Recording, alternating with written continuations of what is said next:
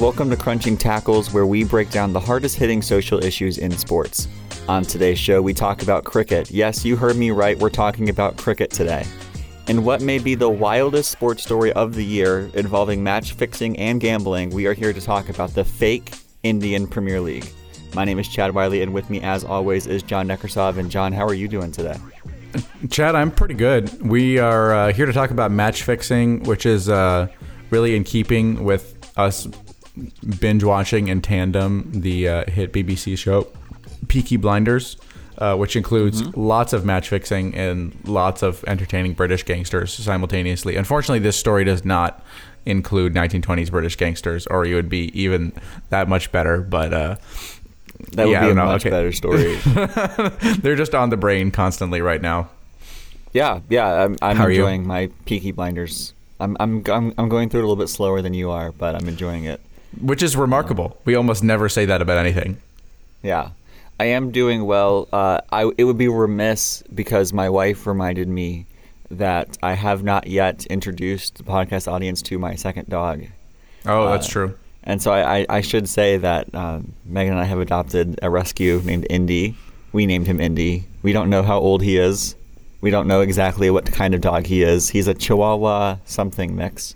He's the exact same height and length as our first dog, so they're very they're very compatible. Uh, they're both a lot of fun, and yeah. So Crunchy Tackles family. Uh, maybe you can take to the Instagrams, and I'll post a picture of Indy so you all can. You all Ooh, can that would him. be that, that would be lovely. We would all we would all love that. And Chad's who doesn't like co- who doesn't like dog content, John? Seriously, like, exactly. I mean, honestly, I feel like we'd get a lot of social media traction if it was just pictures of your dogs. I'm not gonna lie. Which we could make that happen. No, we really could. you, if if you like bought like I don't know like maybe we like get pictures of your dogs wearing your jerseys on a daily basis. Oh, that'd be great. that'd be so good. the most like yuppie thing you guys could do would be buy jerseys for the dogs, but I feel like that would that the prices would rise very quickly. Yeah, I, I I'm surprised that Megan hasn't like bought them Washington Capitals like sweaters yet. I'm honestly like been like like waiting for it to happen. Maybe that'll be this winter that'll happen. I I've expected it honestly. I do feel like I, w- I will be a menace with Arsenal gear whenever I have a animal of any kind. I'm not even gonna lie. That'll be a good day for us all. It will be a good day for us all. I mean, maybe maybe Arsenal's fortunes will finally change. Which actually, brief side note I am very excited for the Arsenal documentary that is coming out on Amazon very shortly. I could honestly care less because the only soccer documentary I'll be watching this year is Welcome to Wrexham, the one about the team that Ryan Reynolds owns on Hulu. I obviously have so a vested interest, frankly, so it's a little bit different. I could frankly care less about any other sports team's documentary, and that would mean that would include like if Manchester United had a documentary, I'd still rather watch Ryan Reynolds. I guess the question is like, how involved is Ryan Reynolds in this documentary? Do we know? He's like all over the trailer. Oh, is he really? Okay, I need to actually yeah, watch the trailer. He's all over it. Yeah. I, th- I mean, everyone loves Ryan Reynolds, so so I won't I won't I won't speak out against it, but I will be watching the Arsenal documentary just because I should. I am contractually obligated.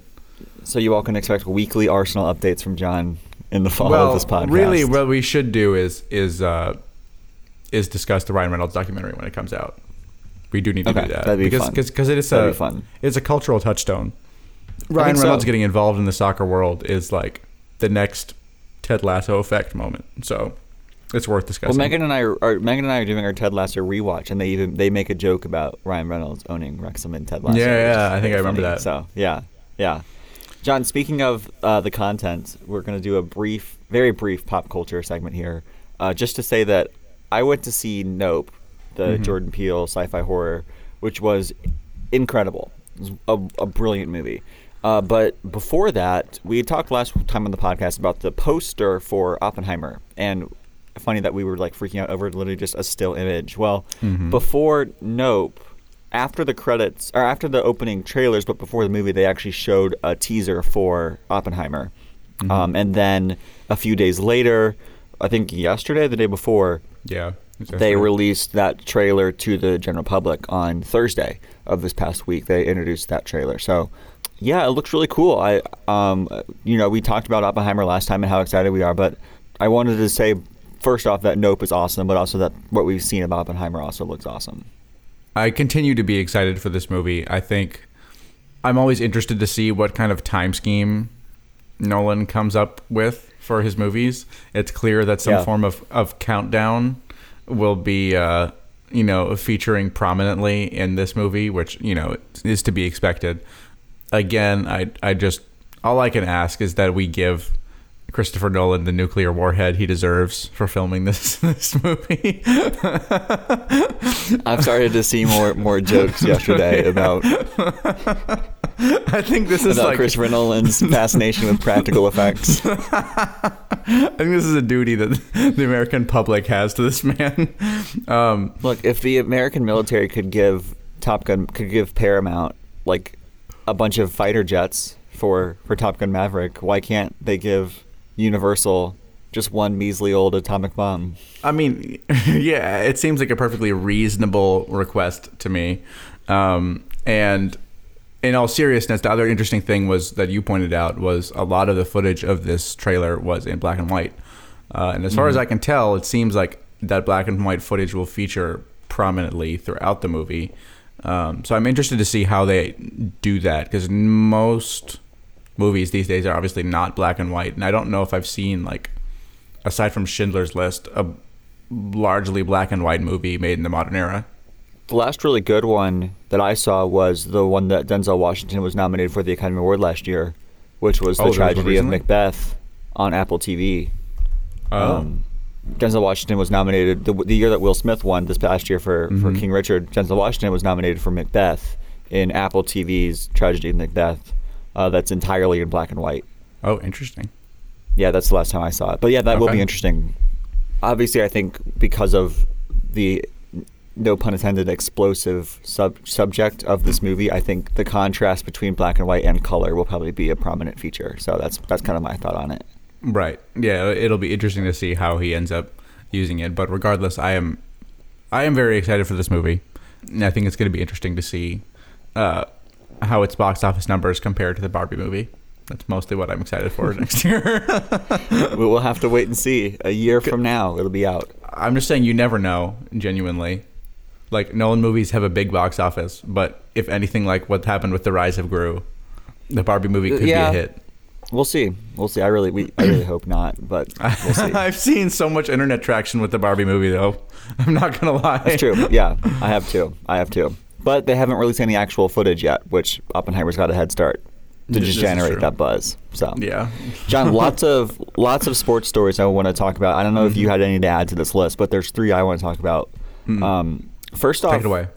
Barcelona, who we did an entire podcast about a year We ago did. today, basically last summer. That was a good about their- podcast. yeah, their financial issues, and they you know had to get let go of Lionel Messi. He went to Paris, and we were you know the conversation was like, is Barcelona going to collapse? And the answer was no. Mm-hmm. And in fact, Barcelona has now somehow come into a lot of money, where they have spent more money this summer than any other of Europe's top five leagues teams. Like Mm-hmm. they spent more money than any top team in Europe, but they're doing so in I would say morally dubious ways, which is they're buying players at the expense of players that they already have. Mhm. Uh, especially in the instance of their forward Frankie de, uh, Frenkie de Jong, who they signed a few years ago, who they have essentially. First off, they haven't paid him all of his money. Like he, they owe him seventeen million dollars in deferred wages that they haven't paid him yet. But then, secondly, they're kind of they're trying to force him to leave so that they can pay for these other players who they've bought but haven't been able to register to their to their La Liga uh, roster because they can't afford to yet. Those players include Robert Lewandowski, Raphinha, Franck Kessié, Andreas Christensen, and Jules Koundé. All those players are part of Barcelona but are not on the Premier League roster yet because, in part, of the wages that Frenkie de Jong is getting. And um, I know Jonathan Wilson has wrote about this for Sports Illustrated, but just the dubious nature of this in terms of just refusing to pay a current player so that you can bring in new players. I don't know. It, I don't know what you think about it. It, it seems, as someone who likes Barcelona, it seems really wrong to me. Yeah, I think it's honestly for the for the players who are they're trying to force to offload, I think it's honestly hilarious, and it should just stay, just resist all moves to make them leave, just to continue to make the situation worse for Barcelona. Because it, it, yeah, it really. At first, I was just like, I don't even know where they're getting the resources to even make these transfers in the first place, and they seem to be doing, you know, pretty smart business, but you know, La Liga obviously has been helping them out a lot to make these deals happen uh, because it's in La Liga's interests to for both Real Madrid and Barcelona to be competitive with good players against the likes of Premier League teams and Bayern Munich and PSG. Um, and Barcelona being in bad financial circumstances means that, or so we thought, right, means that more of that kind of they're trying to find more of those legal loopholes to make the situation better for Barcelona. You know, and I yeah, I think you're right. I think it just it it's a bad look for the club. I think players who are like the the fact that all these players are willing to sign for Barcelona right now to me seems strange. Like it would give me pause to sign for Barcelona right now given the way that they are running their system. And honestly, my hope is that they continue to perform badly so that there is you know changes that are required in terms of the way the club is administrated because it's not a sustainable model at all. No, no, it's certainly not. I think the saddest part of it to me is that De Jong is the one who offered to defer his wages during the pandemic, mm-hmm. like out of his love for the team. You know, he he they he didn't have to let them defer his wages. He agreed to do so to like help them during their financial peril. And this is kind of how he's being treated, where he's being told to either leave or write, write off the debt we owe you and take a substantial wage cut to stay because we want to buy all these other players. I mean, just think how remarkable it is that they made basically their ultimate superstar, like the face of Barcelona, Lionel Messi, leave last summer, right? Yeah. And now they're signing all of these players on enormous wage bills yet again and having, you know, basically sullied their reputation by making Messi leave and now are just trying to splash all the same cash over and over again. I don't know. It just it just doesn't. It's not they they've mismanaged things to the point where it's just they're making decisions, constant constant short term decisions basically, as, yeah. as we talked about before. And I think I, I don't know. I have no I have no love for the organization's current management. They've spent over 140 million dollars in the transfer market this summer but refused to pay a player that who's already on their roster 17 million. Yeah, eh, yeah, especially when it's when it's you know deferring COVID wages to like help, you know, like administration staff. Yeah, you know, like, to help right, the club right. get by. I don't know, like it. It is clearly taking advantage of your players. Like obviously we're talking about millions here, but like still, you know, these are players who clearly have a loyalty to your club, and who mm-hmm. you're basically screwing over for your own financial gain and you know obviously clubs want to make money but but you know it's a it's a symbiotic relationship with your players and if your players don't if you show that you're not actually bought into your players my hope is that players will eventually stop buying into you you know but i guess we'll see yeah it seems like there's still that's a good way to say it mm-hmm. at least they had this summer yeah. John, the, the next thing on my list was we talked recently about the potential prisoner exchange with Brittney Griner in Russia. Mm-hmm. Um, we mentioned the name Viktor Bout, who is the you know the merchant of death, the Russian arms dealer who targeted you know Americans by giving weapons to people that he knew were going to try to kill Americans. Um, apparently, that transfer has been at least initiated and has mm-hmm. been offered by the U.S. government. Um, Antony Blinken announced that he has submitted an offer to Russia that would bring home mm-hmm. Brittney Griner and Paul Whelan in exchange for I know I, I, I, hate talking about this like it's like a sports trade, but in exchange for a package that does include Viktor Bout. and I you know just wanted to follow up on that story because we talked about it a lot. I don't mm-hmm. know if mm-hmm. you have any additional thoughts now that it has happened versus when we were talking about it. My position is pretty much the same, which I think it's a I don't think it's a, a fair trade for, for us at all. I, I have a lot of hesitancy about you know letting that man back into the world. Yeah, I think prisoner exchanges are always complicated, right? Because you you're balancing the desires of a, basically a rogue state, right? That you know has bargaining power over you, given that it has you know like a relatively popular figure as a hostage essentially right now. You know, they're aware that they have bargaining power there because of, you know, American public opinion. And so, you know, they're going to obviously leverage that to the best of their advantage. And in that circumstances, that means, you know, getting someone pretty bad out of jail. You know, that it's, um, it's a circumstance, you know, that happens in Israel every so often, right? When you have a, a soldier that gets uh, that becomes a POW to like a terrorist organization, you know, and then at times, you know, you have to, you know, Israel has had to release like actual terrorists, you know, to make those prisoner exchanges happen, you know, and it's something you just kind of have to balance, I guess, in your mind and know like, I guess our value on human life sometimes, like on our own people's human life, you know, sometimes dictates that bad people are let back out into the world. So you know, it's a complicated calculus, but it is it is like I do understand the reasoning. You know what I mean? Yeah, I um, Dan Hoffman, who's a former CIA uh, operative who worked in Russia, he said that these are dirty deals, but there's two bad options. One is letting American citizens get sick and potentially even worse in Russian jail, and the other one is to make a dirty deal. If it's me, I'll get my U.S. citizens out which right. is a, it's a that's a totally fair perspective. The thing I mentioned the last time we talked about this is that to me it would make sense if if you know if if if Viktor Bout was nearing the end of his sentence, mm-hmm. um, and you know this is only going to like delay his release by a couple years. Why that might be a reason why this might make more sense. But he served less than half of his sentence. Mm-hmm. Uh, he was sentenced to 25 years in 2011, which means that you know the U.S. if if we if if he stayed in prison, you know, w- he would be off the streets, off of the international arms market until 2036, which is a a good thing, you know, to not have that man uh, able to do what he's made his professional living doing. But um, it seems like this is an offer that you know has been made. It hasn't been accepted yet, but um, it looks like this is going to happen. And um, yeah, I don't. I don't. Again, I'm I'm conflicted by it because you obviously don't want any American citizen to be in that kind of situation. But mm-hmm. it feels like it feels like Russia is getting everything they wanted out of this, and that's just hard to, to let happen.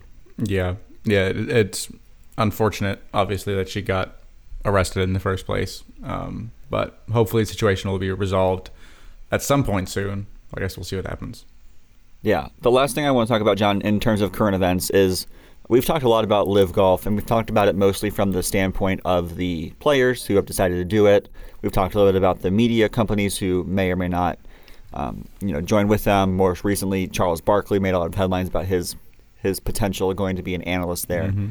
But something that's been a consistent theme on this podcast is when we hold our athletes to a higher standard than we hold other public figures, particularly politicians and particularly you know presidents of the United States. And um, this was a week that I had marked on my calendar because this weekend was the weekend that LIV Golf was going to go to a Trump course, and it went to his Bedminster course in New Jersey, which is mm-hmm. really really close to New York City. I was thinking that based on the PR, Trump might sit this out and you know sit at Mar-a-Lago and not be part of this event, but I don't think he can help himself when he can make a headline. So he was there doing the ceremonial tee shot, taking interviews, being involved in the whole thing. And the backdrop around this is the the protests going on by families of 9/11 victims because this mm is, you know, very close to New York City. You know, many of the people who were part of the 9/11 terrorist attack were, were from Saudi Arabia. And so um, I was really disappointed to see Trump give an interview in which the question was asked directly about about what he would say to the 9/11 victims who are there protesting the fact that this event is going on. And in his answer to that question, he pivoted to his great relationship with Saudi Arabia and that they're just having a lot of fun on the course and that this is good for golf. Um, mm. So again, the same the same kind of just willing willing yourself into a state of ignorance that we talked about these athletes having is also coming from the former president of the United States, and it's really disappointing. There, there are actually two Trump golf courses on the LIV schedule this season. Mm-hmm. Um, one, one here in the states, one in Scotland, and so yeah, just really disappointed to see that interview, to see this whole thing happen so close to where Saudi Arabia, where where you know Saudi Arabian citizens took the lives of thousands of Americans, uh, you know, about two decades ago. Again, it, it it does the whole kind of sham, I guess, of the of like pretending like we don't know what's going on with the Saudi government and its involvement in LIV to me from whoever it's coming from, whether Trump or Mickelson or any random, you know, PGA Tour golfer who goes over there in exchange for more money, you know, it remains just I think frustrating more than anything else. You know, it's not like I have like some kind of profound investment in the game of golf or anything, you know, but still like these are you know, public figures who as we've talked about in the athletic world, like you can choose to be you know, a socially responsible like role model for society or choose to elevate money uh, and your own self-image above everything else. And i you know no matter what your standing is in athletics when you choose to elevate your own self-interest above the interest of other people i think it's just it's just very obvious to everyone where your priorities are.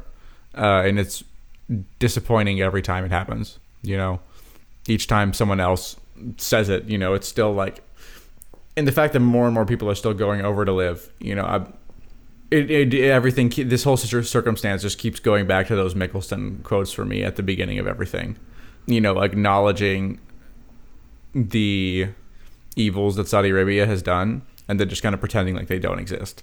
Like, I don't understand how you could, like, be aware of those things, talk about them, and then basically continue to make the same decisions. It's just it's mind mind boggling to me, and it's clear that it's just it's entirely it's just people taking money and then looking the other way.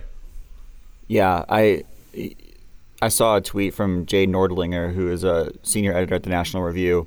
It's it's it's a humorous tweet, but it's also quite profound. And it says the British Open has the claret jug, the PGA Championship has the Wanamaker Trophy, I believe the LIV Tour should hand out the bone saw.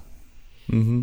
Which I mean, again, people are gonna just continue to whitewash the fact that that's how Jamal Khashoggi was dismembered by the order of the Saudi Arabian government. It's, mm-hmm. it, it, really it, it, it's it's still sometimes gonna be mind-boggling that those people have been normalized back into our Western society, in large part due to the the acceptance of them during the Trump administration, continuing now with you know that fist bump between Biden and Mohammed bin Salman uh, just a few weeks ago, and particularly with the existence of this tour. Yeah, and it's one thing I think to discuss. You know how our like how our country is running diplomatic relations with one of the largest you know powers in the Arabic world. You know, like we have to balance uh, national interests with uh, countries that don't have our national interests at heart right? Like Saudi Arabia, mm-hmm. we know is a large sponsor of terrorism around the world.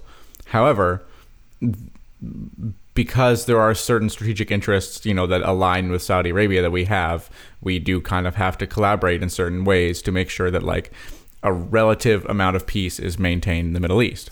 However, that does not mean that we're not aware of you know, all the bad actions that Saudi Arabia is doing under the table and it definitely doesn't mean you know that just because there's a certain degree of collaboration that happens that Saudi Arabia should just be allowed to have a place in dictating you know our public discourse.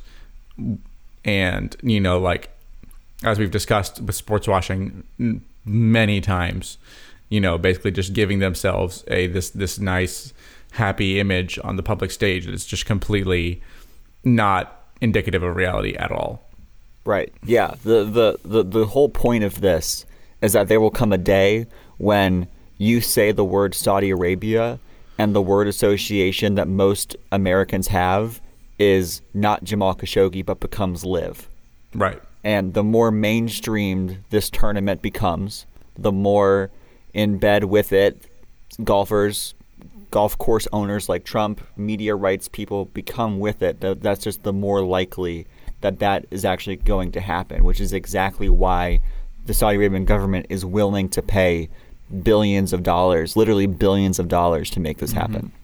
yeah, I think that's all I have on this. Um, those are the stories that I wanted to talk about, John. If you, if there's anything else that comes to your mind, otherwise we can take a break and get to this really bizarre story on the other side. It's time for the main event.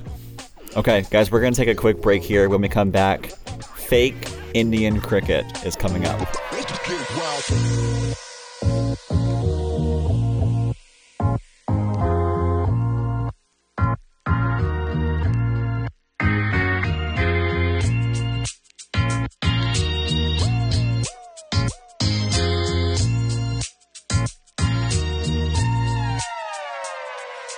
And we are back on Crunching Tackles. And John, there are not enough superlatives to describe this story.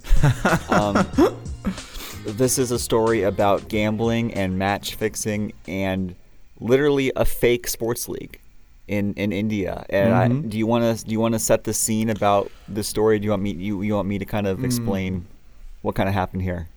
Why don't you Why don't you set the scene and then I'll jump in. Okay.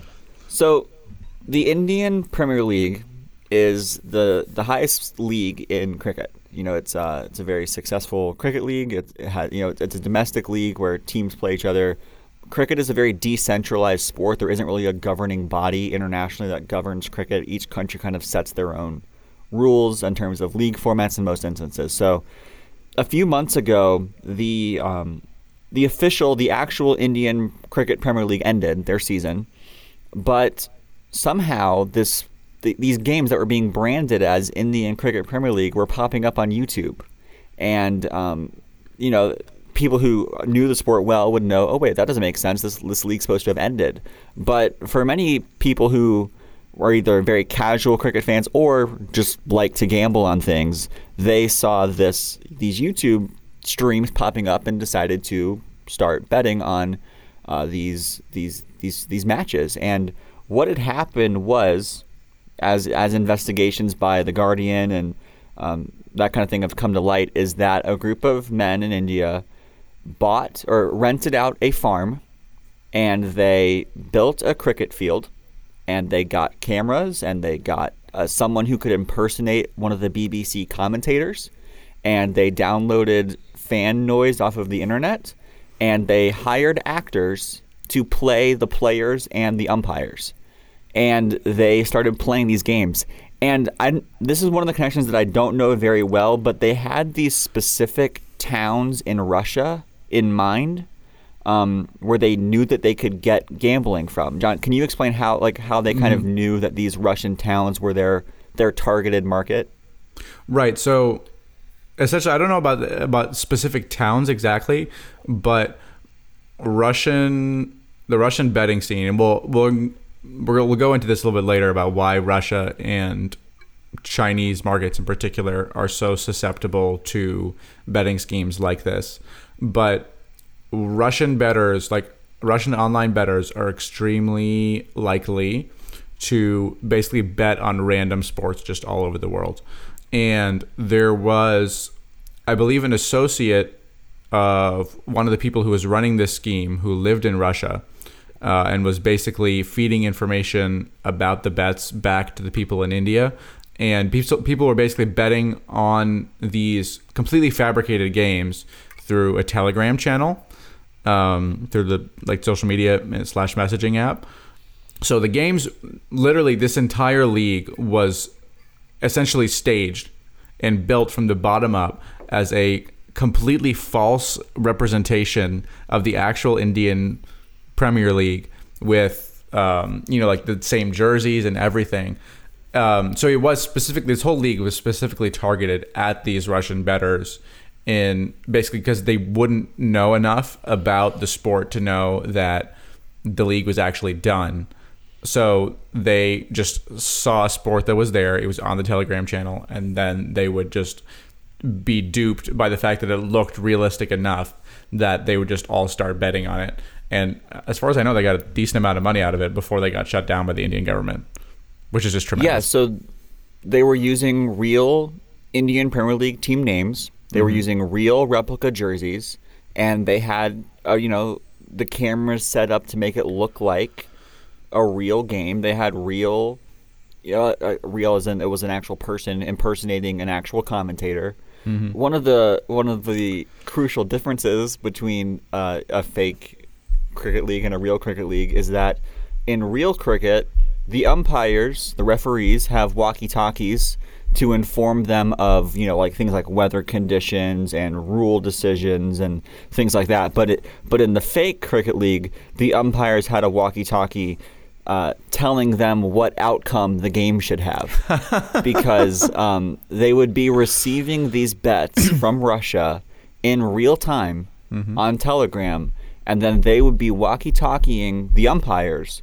who would then tell the players the, these these act they're not even athletes they're actors mm-hmm. what kind of outcome this play should have whether they should hit a, hit a six which is the equivalent of the home run whether they should pop out whether they you know whatever the outcome these outcomes are being entirely artificially generated by the people setting up the gambling. So that you know this is a quintessential example of match fixing which we're going to get into a little bit later in terms of the outcome of the game being predetermined but you're profiting off of it hmm It's a, a even more extreme example, right? Because normally match fixing, you know, you obviously can't create like a fake, you know, English Premier League soccer game, you know, because you'd have, you know, 50, 70, 80,000 fans there, you know, it's being televised by major networks. But in this circumstance, it was low profile enough in that people, you know, you're preying on someone's knowledge base that you literally were able to create a controlled environment where you you it wasn't just that you were like bribing someone to throw a game. You were able to control literally every outcome which is tremendous. And the only way they uh, according to the new york times the only way that this was actually even found out was that a local police officer noticed that there were like random games happening in this town during like mornings and evenings with floodlights on. And he was like i wonder what's going on here. And so like a you know a, a team showed up to investigate and started realizing that there essentially was a betting scam happening at these cricket g- matches quote unquote. Yeah. uh, and then m- managed to stop the league. But like it they kind of just found it by chance that this was even happening. Yeah. By the time that they had been caught, the um, the, the the people organizing this fake league had received uh, three hundred thousand Indian rupees, hmm which in India is almost a small fortune. In America, that's really that's only about four thousand dollars, a little bit less than four thousand dollars in American money. So. It, you know when you do the equation that's actually not that much here but that's a you know that's that's a small fortune in India so uh, really really fascinating they they were shut down and they're you know again th- we're dealing with the vast indian government here so it's hard to find detailed information. They do know that at least some people have been arrested. They're mm-hmm. not sure whether those are the actual organizers or some more mid-level management but there are people in prison right now. There's a ongoing investigation and it, it's just a really really fascinating story Yeah, and it, what's hilarious is so that all the like the the paid players, right, were basically just like farm hands and stuff that they hired on as actors. So none of them have been implicated in the scheme because they were just kind of bit part players. Uh, but you know they've all been quoted as being uh, not all of them, but they some of them have been quoted as being very happy with the outcome that they got got some extra money out of it. so Yeah, they so it's just a crazy it's a crazy story that reminds me of um of that one story. I guess it was last year, the high school football Bishop Sycamore team that was like a completely fabricated prep school, and that obviously was like entering a real competition against a real school. So it wasn't like a completely fake situation, but that that similarly felt like just another complete like sham moment where you're like, what on earth is going on here? I just find it surprising sometimes how honestly just how creative some of these people are in, in their desire to just come up with these insane schemes. I, I do want to. I think we want to talk about kind of the biggest examples of match fixing. Uh, to me, this is like the quintessential definition of, of, of match fixing, where where the entire thing is fixed. But um, most of the other examples that we're going to talk about are more so individual actors, uh, not an entire league structure, but you know individual players or referees um, engaging in match fixing. But the reason why I love this story is because this is the first top-down total fabrication. and they duped a bunch of Russians. And they, you know, I think you can still find some of the footage on YouTube uh, if you want to go look it up. yeah. Um, it, it, yeah, I, I, love I love this story. Obviously, feel bad for the for the Russians who got swindled out of some money, but in terms of just spectacle, it is a phenomenal story. Yeah, no, it's remarkable. I think what's interesting about this about the world of of match fixing, I guess, to me as we as we discuss that, I guess is just how there's this whole you know the idea of competitive integrity is really important to sports obviously if there's any question about the competitive integrity of what's going on you know obviously that calls into question like the whole like suspension of disbelief that we have about sports right because we're there you know we only watch really because we believe that it is a fair competition that both sets of players are trying their hardest to win um, otherwise you know there's not like if you show up to a pickup basketball game right? And it's clear that one team just like it actually isn't trying. You know, like there's no, you would just walk away. There's no point to watch it. It's not interesting. Right. Um, right. And so it's interesting to me to see this kind of whole underground world that, you know, we're n- never aware of unless it rises to the surface. Um, where, you know, there's always like the potential that what we're watching and believing is completely fair competition is in fact not fair. And there's you know many examples that a few examples that we'll talk about, and to also talk about how it actually happens. Obviously, with this cricket league being like an extreme example of that, um, but it is you know anywhere where you have lots of money at stake, there's always the potential for corruption, and that is very much true yeah. for sports. Yeah, John, I'm I'm the White Sox fan on the pod, so mm-hmm. the the example in American history of match fixing mm-hmm. is is my my team. Um, the, the the Black Sox scandal in the early 1900s involving uh, shoeless Joe Jackson and some other players on the White Sox. They were in the World Series, and we may have talked about the story before, but it's it's worth rehashing again. They were in the World Series, and they were approached by uh, you know bookies and betting uh, gambling fixers. Um, and they were paid cash to intentionally throw the World Series. And when they agreed to do so, all of a sudden, you know, they started out as favorites, but the betting started switching toward the Reds. Um, the bookies were funneling their people to placing bets on the Cincinnati Reds after they had secured this commitment from the players to actually throw the World Series. One of the funny parts about it is that they uh, accident well they accidentally won Game Three mm-hmm. because uh, one player, a pitcher who was not in the know about the scandal, just pitched a great game. you know, when you have one guy pitching well, there's not much the other team can do, uh, which actually caused a big problem with the with the gamblers who were furious that they had won this game. But uh, obviously, that pitcher, uh, Dick Kerr, was not involved in the scandal. This is the the the the, the American example of match fixing, where a player, someone who has control, some some level of control over the outcome, particularly they can intentionally not perform up to standard does something they get they profit from it and a bunch of people place bets on that outcome and mm-hmm. people profit all over the world from it. Right and what's interesting about about the the black sox scandal is you know often these movements will happen from you know will be connected to organized crime right?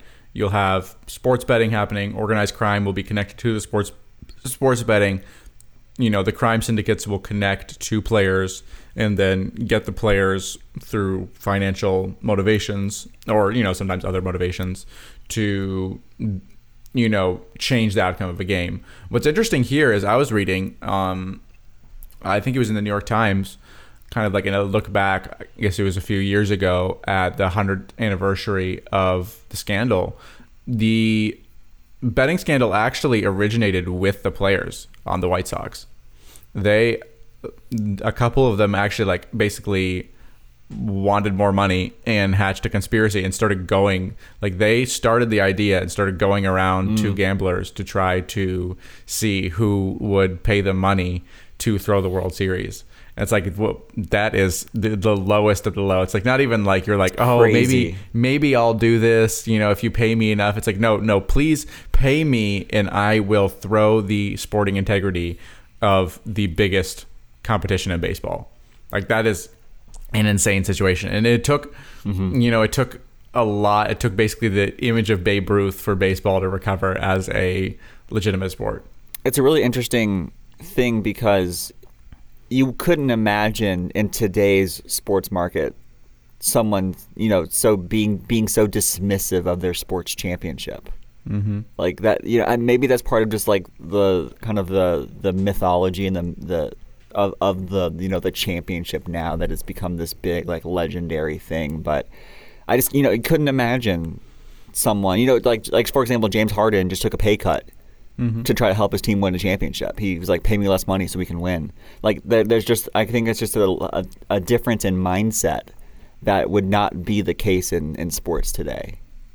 Well, so that that kind of leads us to one of the big um, points of where match fixing is prevalent, uh, and that is that in the modern era. So I was reading uh, like a Europol police report uh, on how match fixing in sports works ahead of this to try to like wrap my mind around how the criminal activity works, and also watched a uh, TIFO video on YouTube, which I will put on our social media because it's worth seeing. Um, essentially, match fixing is much more prevalent in in the modern day in basically lower leagues that have less money flowing through them and less likelihood of players succeeding long term in at a high level in sports.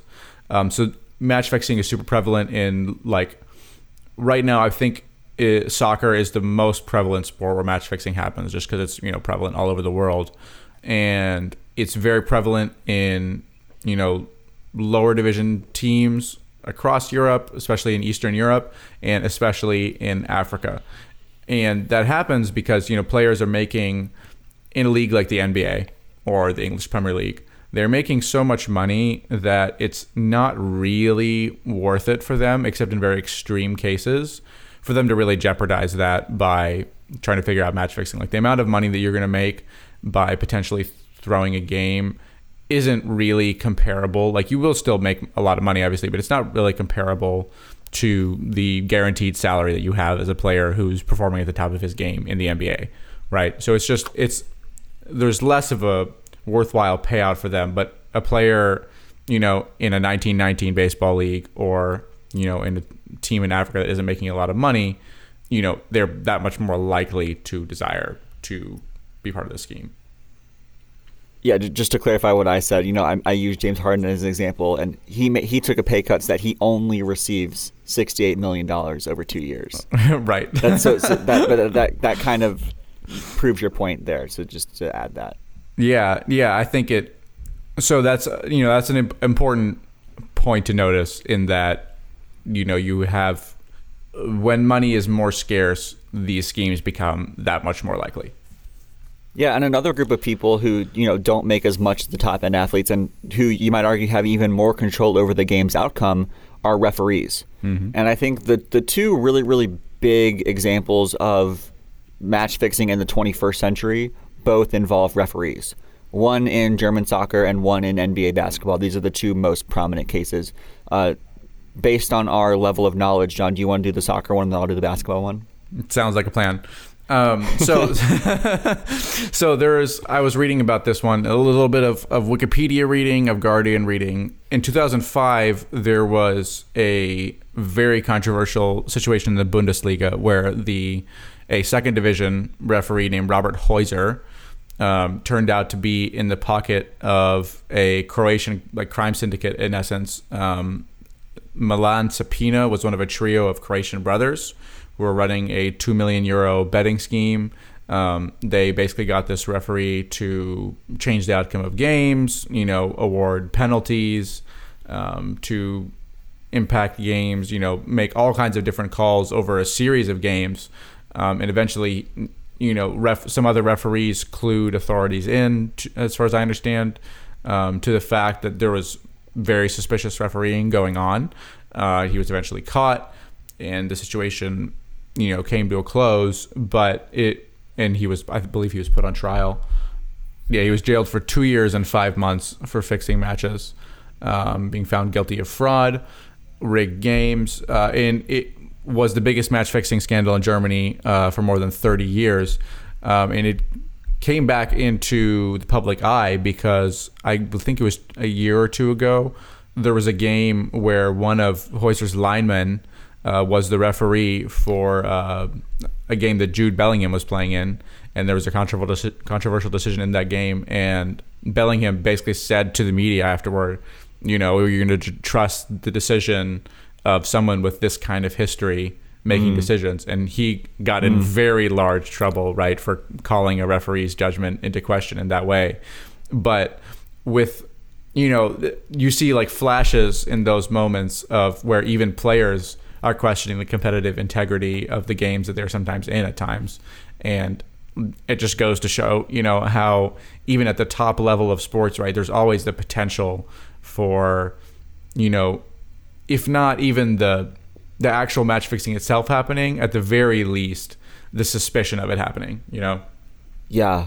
Yeah, I, I think that um, the most common example in America is in recent years is Tim Donaghy, mm-hmm. who was uh, he wasn't unlike your example, John. He wasn't working with a, a crime syndicate or a or a mafia. He was just working with a bookie because he was placing bets. The referee himself was mm-hmm. betting on NBA games, including games that he did referee.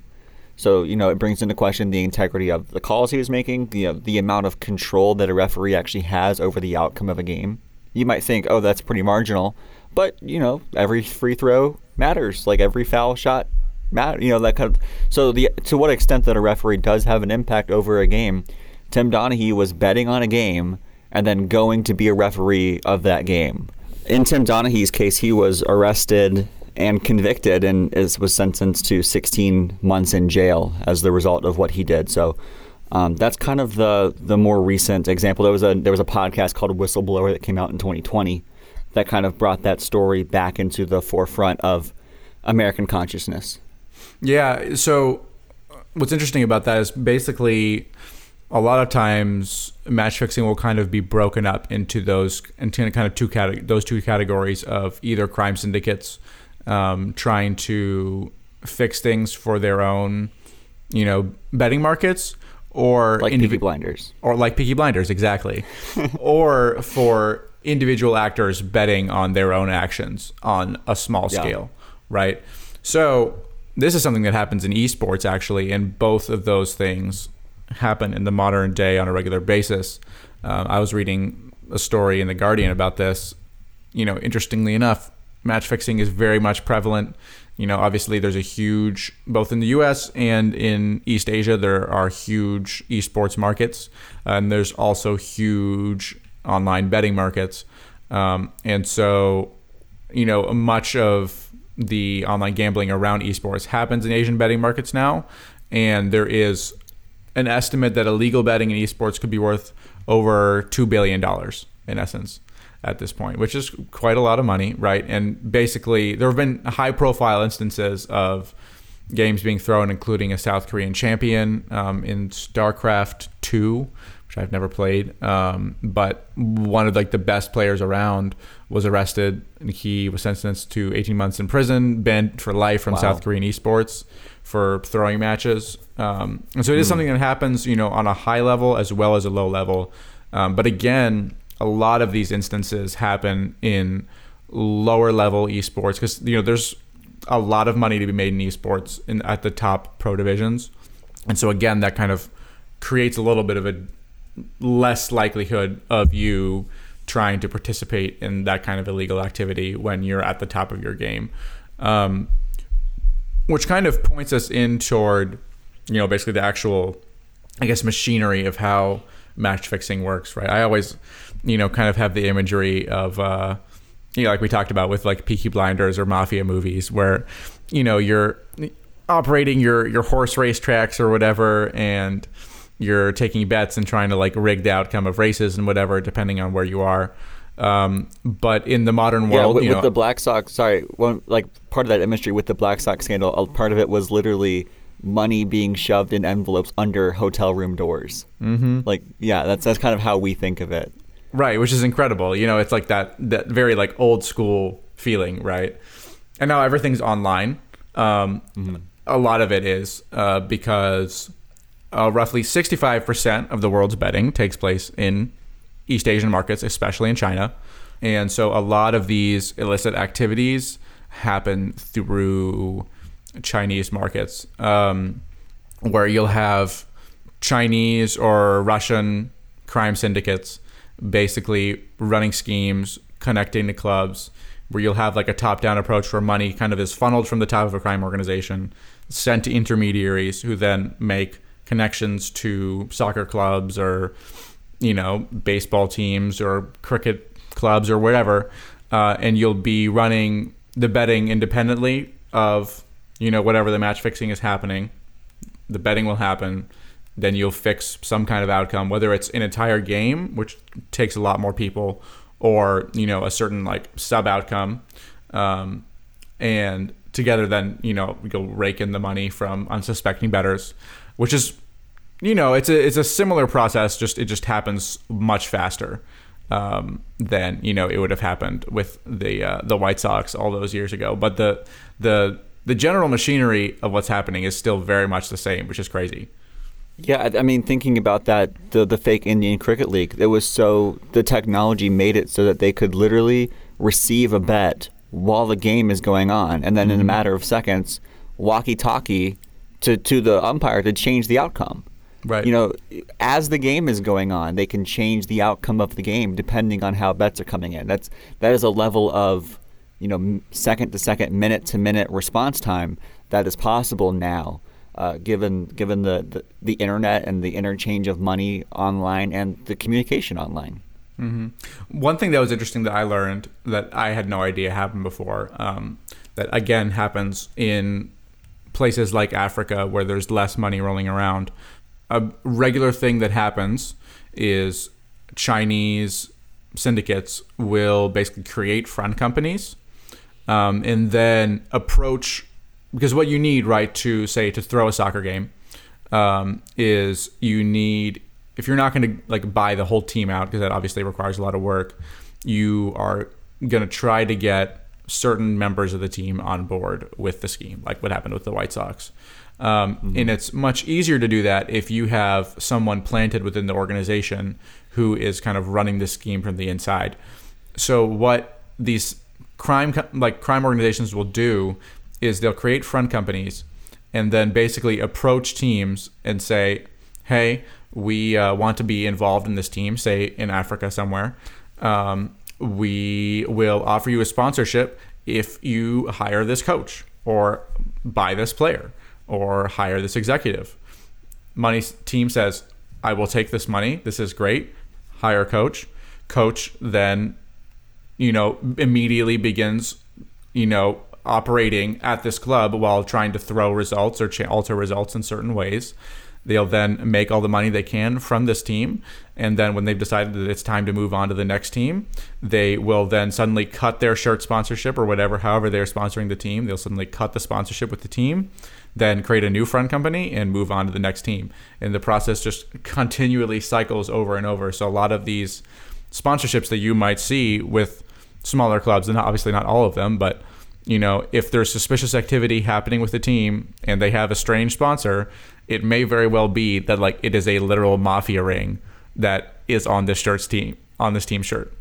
I have a really, really good joke here about the quality of coaching recently at Manchester United, but I don't want to besmirch Ralph Rangnick's reputation. He's been bought by the Peaky Blinders. no, that is that is absolutely fascinating. That's you know, and again, that's the kind of thing that we wouldn't see if you followed mm-hmm. the top leagues. You know, you're not to if you're a Premier League fan, you're not going to ever know about that. This is this is deep, deep, deep down into the tiers of soccer where where these kind of things can go completely unnoticed. Mm-hmm. But and happen without as much oversight or, or, or image on it. So that's that's but but the gambling world does run deep. The idea that there's a market for, like we talked at the top about Russians who just wanted to gamble on anything, right? Mm-hmm. And so they just they were willing to gamble on this fake cricket league just because there's this need to bet. And we've now with online betting, you can bet on eighth tier soccer or anything you want really. You can go as low into the professional sports world as you want to find to find things to bet on. That's that's fascinating. Yeah, and I'm I'm operating entirely from memory here, so this is not fact checked in any way. but I'm pretty sure I remember during the pandemic what was happening uh, when sports all shut down initially was a couple things. One was that a lot of people started betting on esports because that was the only thing that was mm-hmm. still happening, um, and the other was that I'm pretty sure. First of all, once like any sports started returning, uh, they would literally bets would just soar in for the most random things like Belarusian soccer. Um, but the other thing that happened, I'm pretty sure, and again, this is not fact checked, but I'm pretty sure that betting companies tried to basically like that there were like people betting on games that weren't actually happening at all. Not even like this, like a simulation, but that like there would be results that would be like streamed out to people that like were from games that had all been canceled, uh, but like people weren't aware of that. I don't. I I'd have to like double check back hmm. and look at that, but I'm I, I have a memory of that happening at some point and being intrigued by that. That's you know like that's fascinating. That like makes me like could you bet on like a computer simulated outcome of a hypothetical game? Mm-hmm. Like how how how far can this can this go? Have we even reached the limits? The, the answer is probably no. We probably haven't. Most likely not. John, we're we're kind of coming to time here, but I, I think there's one more thing we want to talk about, which is you know how can we ensure as sports betting becomes legalized, like how can we trust sports? What are the parameters that we need? You know, we talked about recently Calvin Ridley being mm-hmm. suspended um, for for placing bets on an NFL game while he was injured uh, or while his team was on bye.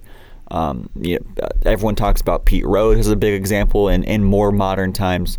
And now, as this wave of legalized sports betting is becoming uh, more prominent, what what are kind of your thoughts? And I have some thoughts as well about things. What how do what what are the things that need to happen to make sure that we can trust the sports that we're seeing on TV are fair and above board? Right.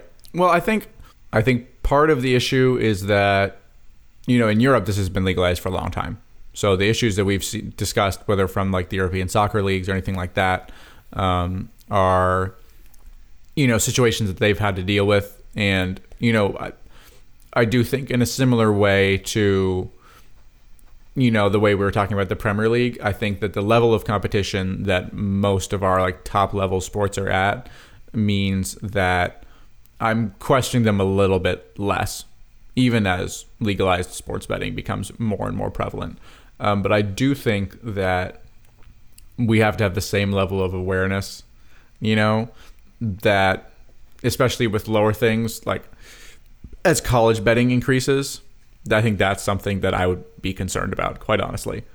Um, uh-huh. Almost more than any other scene in American sports, low level college sports is something I can imagine becoming a, a high targeted area just because of the the how badly regulated everything is and how much less money players are making. Yeah, I, I think the two things that you want to be able to eliminate in my mind are match fixing and um, insider information. Mm-hmm. And so, in terms of match fixing, like I think Pete Rose is an interesting example as someone who bet on their own games, but only like for them to win, mm-hmm. which you really can't match fix, your, fix yourself into victory. All you can do right. to win is do the best you can, which in theory you should be doing whether or not you have money on the line or not. So it, again, from an image standpoint, I understand the Pete Rose lifetime ban. I understand why you would say, you know, athletes can't bet on their league at all. I, mm-hmm. I do get that, but I do feel like there's a there is a difference between a referee betting or someone betting on themselves to underperform, which is something you can control, Very as opposed so. to betting on your own success, which should just be your best effort anyway. So I, I think there's a difference there. In terms of insider information, again, I think there's a bit of a double standard here, and it's really hard to figure out how to solve this because I think insider information was kind of where the Calvin Ridley suspension came from. He wasn't mm-hmm. participating in those games. I don't think he was betting on his own team. Uh, he was betting on. he was. Or, he was betting on other NFL games.